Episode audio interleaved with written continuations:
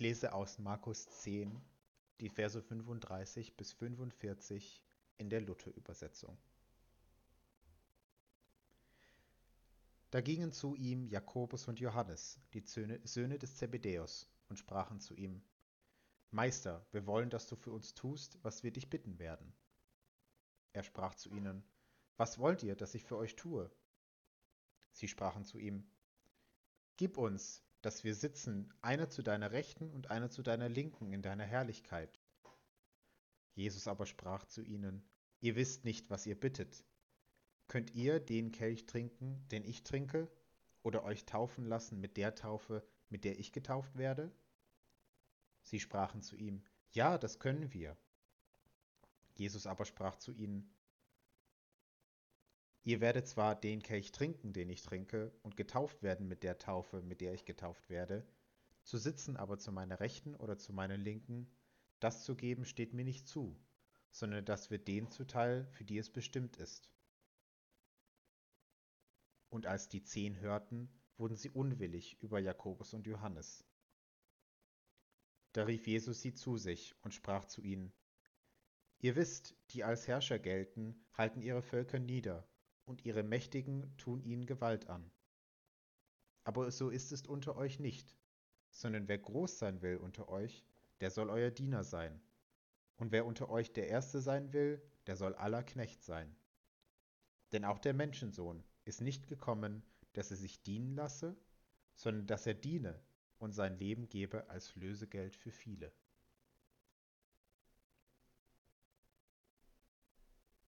König sein Königin sein. Wäre das nicht schön? Alle kümmern sich um mich, alle finden mich toll. Ich hätte alles, was ich brauche, ach, alles, was ich will. Ich könnte jeden Tag ausschlafen, nur tun, wozu ich gerade Lust hätte, und muss niemanden um Erlaubnis für irgendwas fragen. Ich hätte die beste Kleidung, ach, das beste alles, müsste mir um Geld oder meine Zukunft keinerlei Gedanken machen. Die Bibelstelle im Markus-Evangelium berichtet uns nicht davon, warum Jakobus und Johannes Jesus diese Frage stellen. Hatte es was mit diesem Traum vom ausgesorgten und unbeschwerten Leben zu tun? Könnte schon sein. Nach allem, was wir wissen, sind sie als Fischer aufgewachsen, haben also wahrscheinlich schon von Kindheit an viel und hart gearbeitet, mussten fast jede Nacht raus aufs Wasser. Es wäre sicher nachvollziehbar, wenn die beiden ab und zu vom großen Reichtum geträumt hätten. So reich sein wie der Kaiser in Rom, dem mächtigsten Menschen ihrer Welt. Reichtum, finanzielle Sicherheit, eine so gesicherte Zukunft, vielleicht steckt das hinter der Frage, die Jakobus und Johannes an Jesus richten. Aber, Stichwort Römer, auch andere Motivationen könnten dahinter stecken. Als junge Menschen in einem besetzten Land ist eine gewisse Abneigung gegenüber den ausländischen Herrschern wahrscheinlich. Eine fremde Großmacht, die Israel von außen regiert und unterdrückt, das kam ihnen aus ihrer Geschichte gut bekannt vor. Vielleicht haben sie selbst Gewalt von Seiten der Römer erlebt, zumindest aber Geschichten über deren Brutalität gehört. Sie wissen, dass die große Stadt Jerusalem fremd beherrscht wird, dass sie nicht Herren ihres eigenen Landes sind. Vielleicht haben sie sich auch deshalb in Jesus einem Rabbi angeschlossen, der davon spricht, ein neues Reich Gottes zu errichten. Assoziationen an das glorreiche Königtum David liegen nahe oder an dessen mächtigen Sohn Salomo. Wird Jesus sich in diese Linie einreihen? Dann wird er doch bestimmt auch mit den Unterdrückern abrechnen und endlich Freiheit für die Menschen in Israel bringen. Anteil an dieser Gerechtigkeit. Vielleicht war es das, was Jakobus und Johannes zu ihrer Frage bewegt hat, die Sehnsucht der Unterdrückten, selbst über ihre Unterdrücker zu herrschen und zu richten. Reichtum, Freiheit, Sehnsucht nach Gerechtigkeit und Sieg über die Unterdrücker. Oder auch eine Mischung aus vielen, auch nachvollziehbaren Gründen, was es auch war. Jakobus und Johannes wollen wohl keine Zeit verlieren. Der Moment, in dem Jesus sein Reich voll aufrichten will, scheint schon sehr nahe zu sein, und zum ersten Mal in ihrem Leben sind Jakobus und Johannes nicht einfach nur Fischer, die die große, großen Ereignisse der Weltgeschichte nur übers Hörensagen mitbekommen. Nein, sie sind mittendrin statt nur dabei, am Puls der Zeit, im Zentrum der Ereignisse. Sie gehören zu den auserwählten Zwölf des neuen Königs. Wie nutzt man diese Chance am besten aus? Jesus ist Ihr Freund. Warum fragen Sie ihn nicht einfach? Hey Jesus, wenn es dann soweit ist, wir waren mit dir von Anfang an. Wir haben immer an dich geglaubt. Wir haben dich unterstützt. Wir haben alles für dich zurückgelassen. Lass uns doch mitregieren, unsere Throne neben deinen Thron stellen und so gemeinsam über das neue Königreich herrschen. Der Traum vom Königsein. Der Traum, sich über die Unterdrücker zu erheben. Er ist zum Greifen nah. Und Jesus sagt, oh Freunde, ihr wisst doch gar nicht, was ihr da sagt. Ja, auf Jesus warten in Jerusalem eben nicht Reichtum, Glanz und Freude, sondern Schmerzen und Verrat und Tod.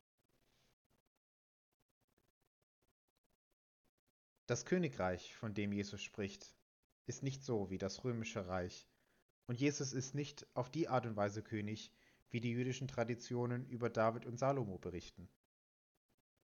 Die Macht, die Jesus ausübt, die er predigt und die er in der Welt verbreiten will, ist diesen, in diesen typischen Kategorien einfach falsch gedacht.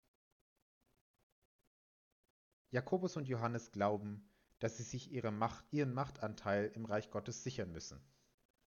Doch im Reich Gottes geht es nicht um die Macht über anderen zu stehen.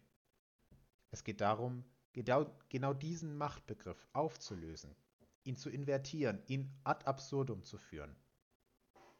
Jesus definiert den Machtbegriff neu. Wer groß sein will, der macht andere groß. Wer mächtig sein will, der greift anderen mächtig unter die Arme. Und wer reich sein will, der reicht seinen Besitz weiter und teilt, was er hat. Jesus versucht den Jüngern klarzumachen, dass sie von ihm keine Königsherrschaft erwarten sollen, wie es sie zuhauf in der Menschheitsgeschichte gegeben hat. Er versucht ihnen klarzumachen, dass es Liebe ist, die unter den Menschen regieren soll. Größe im Sinne der Liebe Gottes ist nicht über anderen zu sitzen, über sie zu bestimmen und es sich selbst gut gehen zu lassen, sondern anderen dabei zu helfen, aufzustehen. Es geht darum, die eigene Kraft dazu zu nutzen, dass es anderen besser geht. Wahre Größe besteht darin, andere zu bestärken, zu unterstützen und zu fördern. Auch und vielleicht gerade dann, wenn das eine Erniedrigung für mich selbst bedeutet. Ein handfestes Beispiel dafür, wie sich Jesus diese neuen Machtverhältnisse vorstellt, findet sich in der Geschichte der Fußwaschung in Johannes 13. Der Lehrer Jesus erniedrigt sich selbst, geht auf die Knie und wäscht seinen Schülern, seinen Jüngern, die Füße, um ihnen klarzumachen, dass er sich selbst nicht als den Empfänger, sondern als den Gebenden versteht, der seine Bestimmung, seine Berufung, seine Erfüllung darin findet, sich ganz hinzugeben und selbst aufzugeben, um anderen zu helfen und ihnen zu dienen. Macht und Größe zu haben bedeutet, diejenigen mächtig groß zu machen, die es wirklich brauchen. Wie wirkt sich diese Neudefinition von Macht aus? Jakobus und Johannes bekommen von den anderen Jüngern erstmal einen auf den Deckel, als herauskommt, worüber sie sich mit Jesus unterhalten haben. Ob den beiden wohl bewusst war, dass sie mit ihrem Machtbestreben sich auch gleichzeitig über ihre Freunde gestellt haben? Vielleicht ist das in ihren Wünschen und Träumen untergegangen. Vielleicht haben sie aber schon dran gedacht, aber es war in dem Moment einfach nicht so wichtig. In jedem Fall scheint es irgendwie typisch für die Situation zu sein. Jakobus und Johannes denken an sich selbst und an ihren eigenen Ruhm, und damit werden andere automatisch ausgegrenzt und untergeordnet. In der Art und Weise, wie Jesus ihnen beibringt zu leben, kann das kaum passieren. Auch wir heute folgen Jesus nach und zählen uns unter seine Jünger, also gilt die Aufforderung zum Dienst auch uns. Wenn es nach Jesus geht, sollen wir Jünger automatisch an andere denken, wenn wir uns selbst groß machen wollen. Das ist ziemlich schlau, denn so kann der Reflex des Menschen, dass man immer zuerst an sich selbst denkt, ausgetrickst werden. Ich denke an mich selbst, will mich selbst toll darstellen, aber in den Augen Jesu muss ich dadurch eine an, an andere denken. Wenn wir das üben, dann gewöhnen wir uns mehr und mehr daran. Und so kann sich das Verhalten tatsächlich langfristig verändern. Jesus widerspricht nicht dem Gedanken, sich selbst verbessern und größer machen zu wollen. Er will diese innere Motivation der Verbesserung umlenken, um dadurch Nächstenliebe zu erzeugen. Es ist nicht schlecht, sich selbst verbessern zu wollen, doch es macht einen riesigen Unterschied, was damit gemeint ist. Will ich mich in einer Gruppe vor allem, will ich mir in einer Gruppe vor allem Selbstgehör verschaffen? Oder werde ich stattdessen meine Größe darin suchen, diejenigen zu ermutigen und zu unterstützen, deren Stimme sonst kaum gehört werden würde? Verwende ich meine Zeit und Kraft darauf, Geschichten über meine eigenen großen Erfolge zu erzählen? Oder lasse ich Raum für diejenigen, die im Kleinen und Unscheinbaren Großes erreichen? Nutze ich mein Geld, um meinen Status über meine Kleidung, mein Auto und so weiter nach außen zu kommunizieren? Oder bin ich stattdessen mit dem zufrieden, was ich tatsächlich brauche, um dann diejenigen zu unterstützen, die sonst nur schwer durchs Leben kommen? Anderen Worten, wie gehe ich verantwortungsvoll mit dem um, was ich habe? Wie kann ich meinen Mitmenschen mit dem dienen, was ich habe? Darin enthalten ist eine gewisse Proaktivität. Manchmal wird man im Leben mit Situationen konfrontiert, in denen offensichtlich und schnell Hilfe gebraucht wird. Und natürlich ist es gut, in solchen Situationen hilfsbereit zu sein. Aber ein Diener reagiert nicht nur auf Notstände, die ihm vor die Füße fallen. Er schaut sich aktiv um und sucht nach Dingen, die es zu tun gibt. Deshalb will ich euch ganz konkret dazu einladen, euch jetzt gemeinsam mit mir einen Moment Zeit zu nehmen, dass wir in uns gehen und überlegen, wem wir einen Dienst erweisen können. Wenn euch viele Dinge einfallen, sucht euch vielleicht einen konkreten Gedanken raus und nehmt ihn euch vor.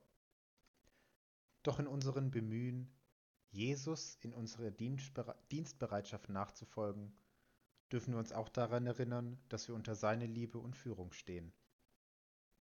Die Welt liegt letztlich nicht auf unseren, sondern auf seinen Schultern.